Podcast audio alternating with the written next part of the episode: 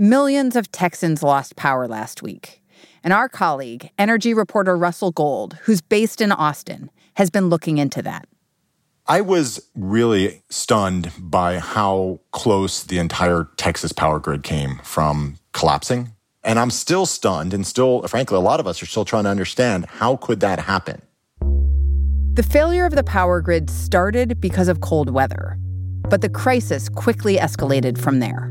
And I was also really shocked by the cascading crises we experienced. First, there are rolling blackouts, then there are blackouts that just stuck around. Then we're starting to get notices that our natural gas supplies are running low. Please conserve that. Then all of a sudden, water starts going out. It really reminds you how when one thing fails, other things can fail also. But Russell says one big reason the Texas blackouts became a more serious crisis is because of how the state operates its power grid. A power grid that was held up as a model for the country until last week. Welcome to The Journal, our show about money, business, and power. I'm Kate Linebaugh. It's Monday, February 22nd.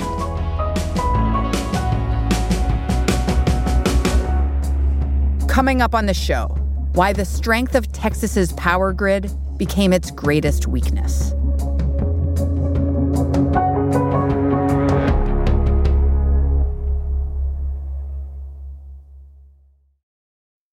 This episode is brought to you by Global X ETFs. Looking to invest? Start your journey by exploring exchange traded funds with Global X ETFs.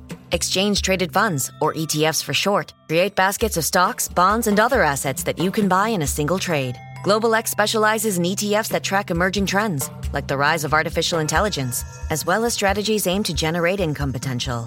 Visit globalxetfs.com to discover how you can get started.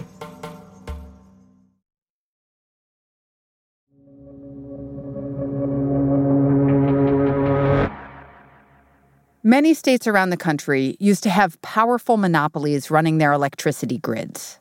Pretty much since Thomas Edison was building up his power system, we've had vertically integrated monopolies. We've had one company that provided the generation, the wires, billed you for your electricity use. Everything was under one roof. In the last few decades, many states have moved away from that model. And what happened in several different parts of the country, but definitely in Texas, was there was this movement to deregulate. Let's break up the old monopolies. We'd have new companies come in and, you know, they'd go out and compete to sign you up and provide the best customer service. And we'd let the market really go out and compete against each other to provide good, low cost electrical service. And Texas was considered one of the leaders of the deregulation movement. Texas now has an energy marketplace. Private companies can produce electricity and compete with each other for customers. And all that competition has had some advantages. For instance, it's made companies innovate. Really, the advantage of deregulation was that it unleashed the creativity of the market all these companies competing to come up with the new best ideas and building, you know, brand new super efficient combined cycle gas turbines. You know, at the same time, you, you had the renewable energy revolution going on out in West Texas, everyone building wind farms. I mean, all of that was done in this new deregulated market. And frankly, I don't think it would have happened very quickly at all if you had had the old monopolies because the monopoly power companies, frankly, are known for moving slowly. One big outcome of deregulation was that competition between power companies drove down electricity prices. Texas set up a competitive marketplace. Effectively, every day, every hour of the day, we had an auction going on. And often that price was really low. But along with low prices for consumers, there was a promise for the power companies too big windfalls at times of extreme weather.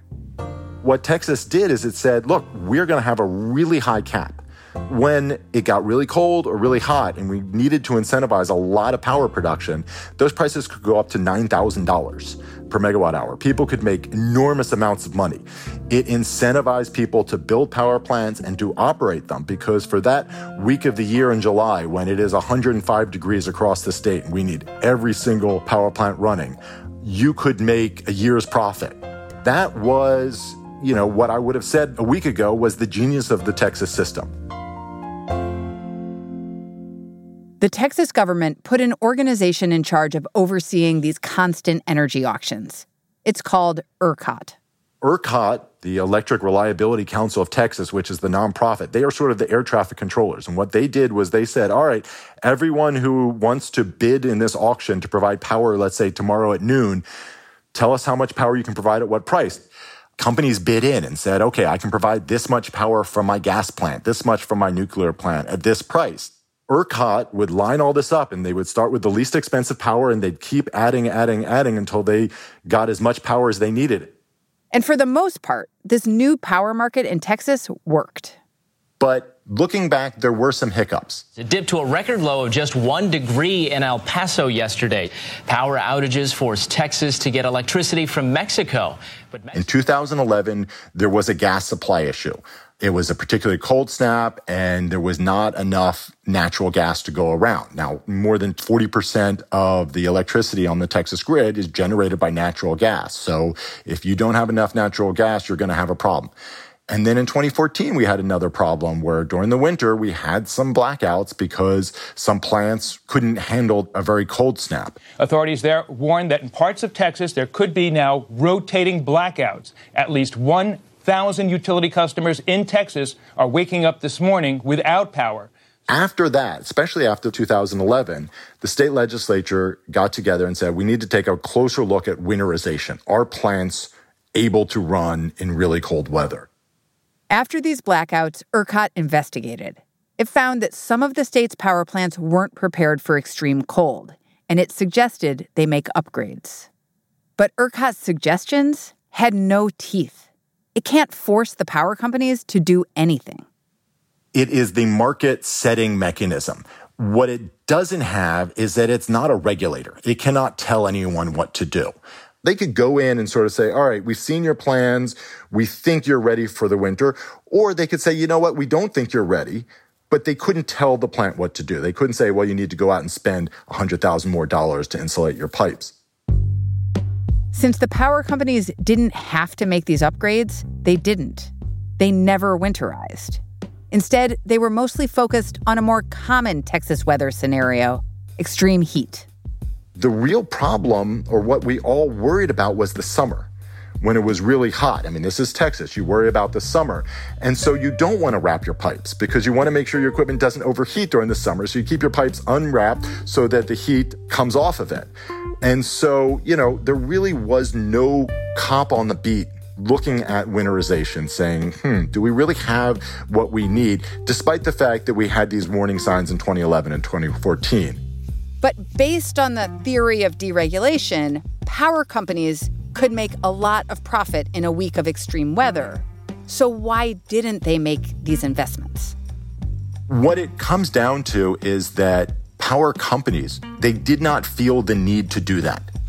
So if you're a company and, you know, you're running a gas plant, your margins are pretty thin most of the time. And if you have to add money into your capital budget to weatherize, that's going to cost you extra money. But if you don't feel that you're going to need it, except for maybe two or three days out of every 10 years, it was just an added expense that was hard to justify. And so they didn't justify it and they didn't put it in. For two decades, the Texas power grid has been the poster child for deregulation. But last week, all systems failed. That's after the break.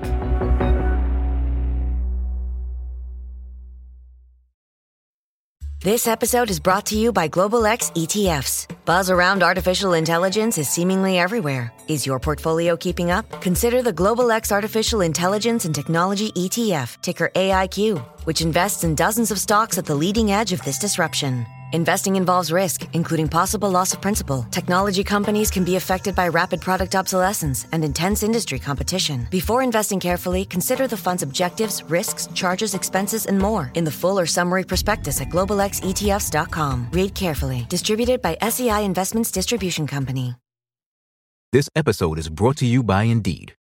We're driven by the search for better, but when it comes to hiring, the best way to search for a candidate isn't to search at all.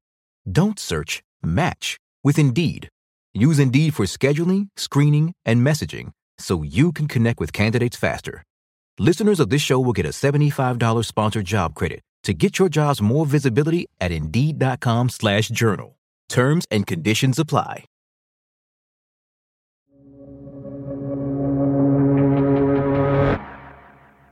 When the extreme cold weather in Texas hit a week ago Sunday, people all over the state cranked up the heat, including Russell. On Sunday, it's very cold. We set a new wintertime record for power demand in Texas. Tonight, a record cold snap has turned Texas into a tundra. Parts of Texas are literally at a standstill because of record breaking low temperatures.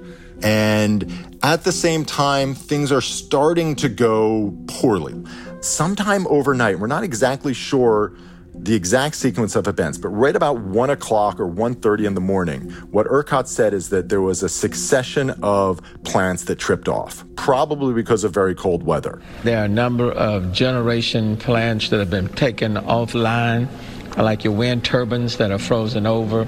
And so all of a sudden you have plants that you thought were going to be there that aren't producing. Power production has stopped or slowed at many natural gas, coal, solar, and wind energy production sites.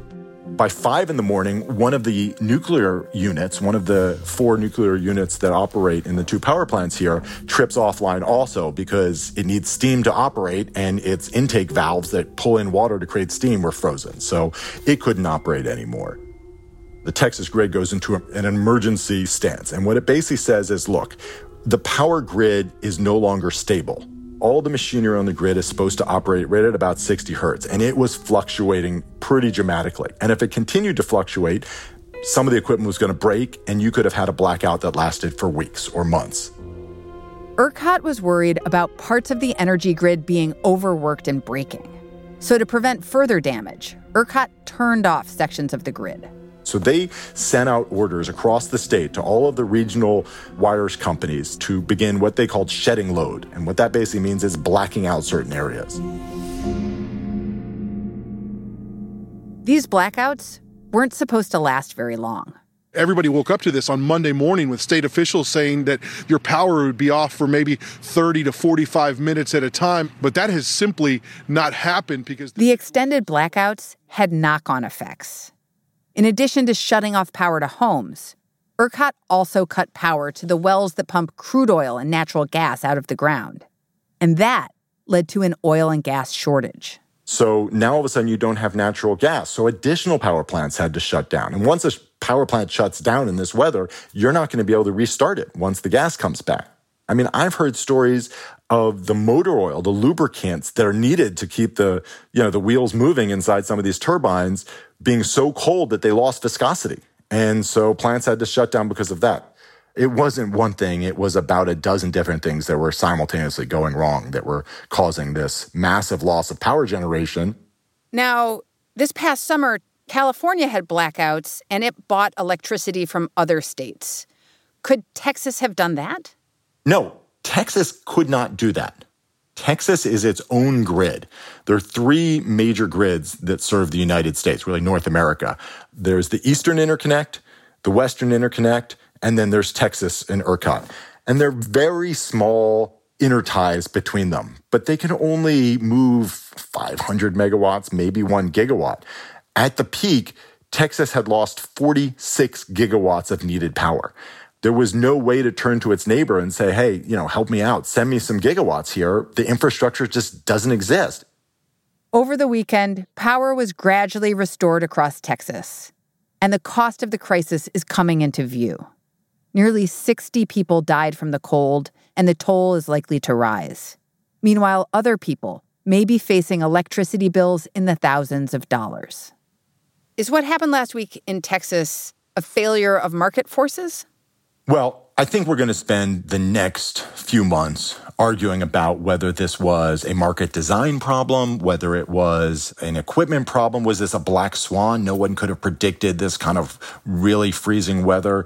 One of the things that's become very, very clear was that Texas was always held up as one of the examples of how to organize your electricity market we're really running out of good models to keep the power grid operating. And that's a huge problem because we're also turning to electricity to do more and more. We're now running electric cars in larger numbers and we need to fill those up and the electrify everything movement, you know, to lower our carbon output. Let's stop burning fossil fuels and, and use more electricity, electricity generated by renewables. Well, that's all well and good, but what's the model? What's the model that can effectively and affordably and reliably provide power?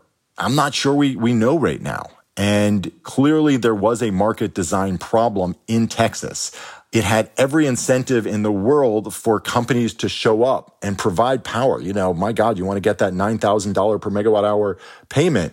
But it wasn't enough to incentivize them to add that extra weatherization to make sure they were able to run when it was, you know, five to 10 degrees out. Do you think anything will change in Texas? I do think something's going to change. And I think the change has already begun.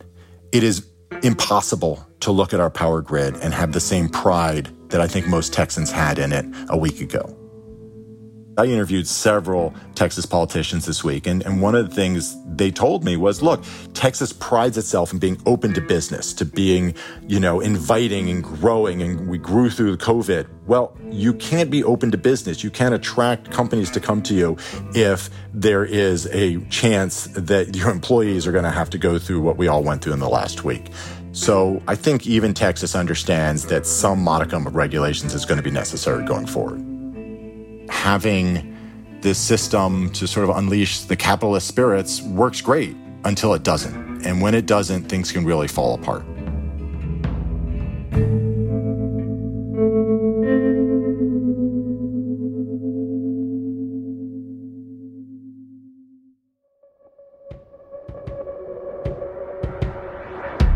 That's all for today, Monday, February 22nd.